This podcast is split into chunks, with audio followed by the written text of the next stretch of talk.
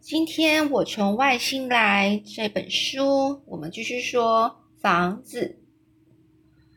上次我们说到米迦就问啊，哺乳类动物是什么呢？然后我说啊，哺乳类动物就是生出来的小孩都是活的。米迦就反驳的说，所有的小孩都是活的啊。我正要说，像鸟啊、爬虫类动物是产卵，哺乳动物就是和妈妈的奶奶。但是这时候，海伦阿姨突然叫起我来了，她就喊着说：“乔金，你饿了吗？”我就说：“不饿，谢谢。”虽然这个事情与事实不合。接着我就听到她上楼的声音，我就大喊：“我来了，我来了！”于是呢，我呢就跌跌撞撞的冲下楼。正好在楼梯上和海伦阿姨撞个满怀，撞在一起。我只能这样说：“哦哦。”他停下来说：“又怎么啦？”我说：“哦哦。”我又说了一次：“我正要出去玩。”虽然我正要下楼，海伦阿姨很可能会利用这个时间上楼到我的房间，那么她将遭遇到这一生最大的惊吓。不过还好，她正忙着，也就转身跟我一起下楼。我得，我得，呃，我得在走到大门之前想出一些好点子，才有机会把米家偷偷送出这间屋子。就在这个时候，我发现客厅里有一台吸尘器，我就问他说：“你打算要吸地板吗？”他就点点头说：“屋子里到处都是面粉啊。”我就说：“哎呀呀，这样的话，我还是别别碍着你好了。”于是海伦阿姨呢，她绝望的摇摇头，然后走到吸尘器旁，插上插头，打开开关。我立刻冲回房子，我的房间里。这时候，米迦一副吓呆的模样，坐在床上，两手捂着耳朵。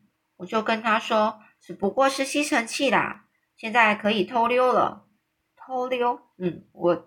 于是我抓着他的手，就带着他下楼。有只小手握在自己的手里，那种感觉还真不错。等我们走到客厅的时候，海伦阿姨已经转移阵地到了厨房。幸好她是背对着我们，而米迦在走到门口之前就看到了海伦阿姨。不过，我想米迦大概也不希望有人替他们替这这两个人做引荐吧，就是介绍，就是他也不想要。嗯，米迦应该也不会想要有人替海伦阿姨跟他这两个呢做呃介绍，所以到了花园呢，米迦立刻生龙活虎起来，又像袋鼠一样跳来跳去，他又叫又跳，好像已经沉睡了几百年，现在才醒过来的样子。这时候我脑袋里只有一件事：房子里有很多窗户。正对着花花园，所以我们不能在这里久留啊。下一章节是海洋。我跑到花园末端的红醋栗，红醋栗虫，说是一个一个植物的名称哦，它是草丛里一个虫。从这里呢，有一条小径，就是一个小路，可以通往海边。一路上我还回头看了好几次。米迦在我后面歪歪斜斜的跑着，还不停的翻跟斗，但是至少还跟在后面。然后他突然停下来，闻一闻路边的这个红醋栗。这时候我才发现他手里还拿着放大镜，而且把放大镜放到这个红醋栗的眼前，凑到他的眼前呢，看着变成看着这个变成特大号的红醋栗果。在呵呵大笑着。一等到我们躲进了红醋红醋栗丛，我才转过身问他：“你有没有听到什么声音呐？”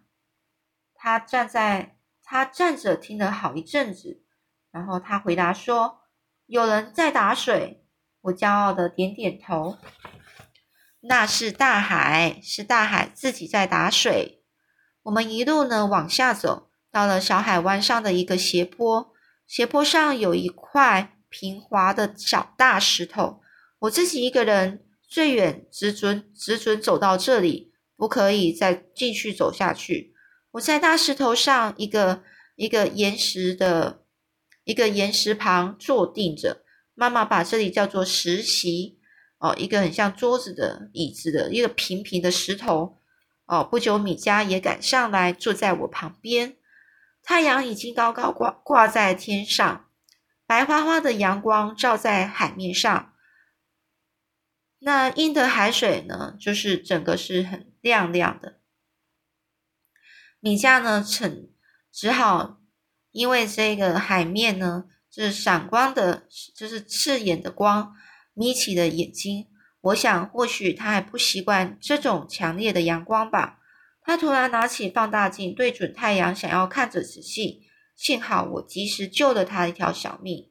我大叫说：“小心啊！以后绝对不可以这样做。”他又为了这个开始大哭大叫。小朋友知道为什么不行吗？因为放大镜照到透过放大镜，呃，阳光透过放放大镜呢，嗯，穿过去放大镜之后，你的那个东西就会就是会把那个太阳的所有的光聚集在一起。那这聚集在一起这个动作呢，会收集到这个太阳光的热。像假设是。你如果用这种方式呢，就照在一个纸上的话，就有可能会让纸给燃烧起来。所以千万不可以拿太放大镜去直接对着太阳看哦，有可能太阳的光会让你的眼睛受伤。所以这是一个非常危险的动作，千万不可以做。好啦，这个时候呢，这个米迦。因为我啊跟他大叫，声音比较大声，他就开始大哭大叫了。我吓了一跳，我担心在屋里屋子里呢会听到，就是屋子里的海伦阿姨会听到米家的声音。但是这一次我知道该怎么去治好他，于是呢我就把手指头放到这个米家的的那个颈窝。颈窝就是他的他的脖子的后面，开始去抚摸他，烧他的痒。我就说好啦，好啦，好了啦，这一招立刻奏奏效。奏效的意思就是非常有效。我记得呢，有一次爸爸和我把望远镜的望望远镜的一块镜片拆下来，拿着对准太阳，就点着了火。我就向米迦解释。放大镜会把太阳光全部集中到某一个点上，很可能会把纸烧起来。他还是不断的在哭着，但是我想他只是希望我继续烧他的脖子吧。米迦一边让我瘙痒，一边问：“海里有什么动物吗？”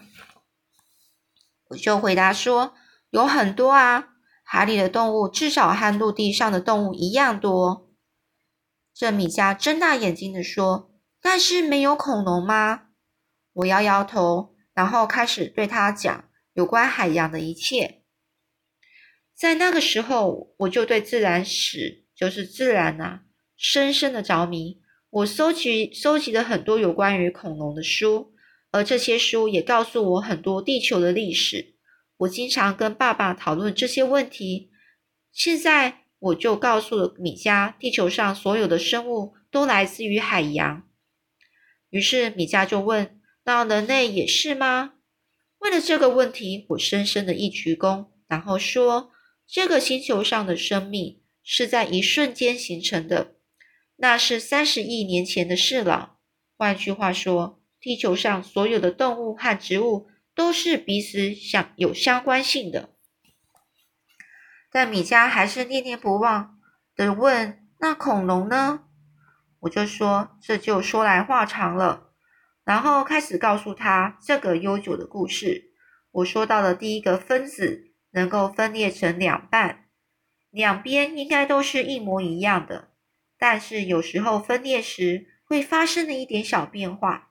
随着时间增加，两个分子之间的一点小变化会越变越大。于是产生了第一个有机体。这个米迦就问：“什么叫有机体？”我老实的点点头，嗯，或者说这个有机体我们可以说是生命。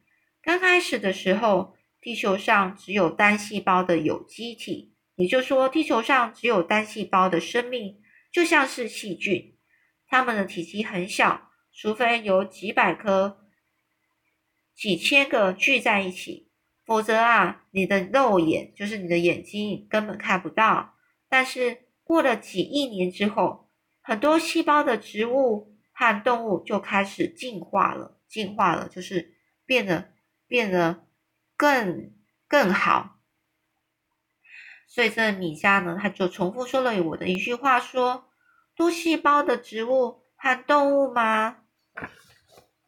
我知道我用了太多太复杂的字了。但是我自己也才刚学会没多久，所以忍不住要卖弄一下自己，就是吹牛一下啦，显示自己很厉害的意思。我们坐在小海湾的大石头上，看着海洋。我说啊，像海藻、海草、海星、海胆这些生物体积都很大，我们甚至可以抓在手上。它们都是由成千上万个小单位组成，而呃，就是成千。成千上万的小单位所组合而成的，我们称这种小单位叫做细胞。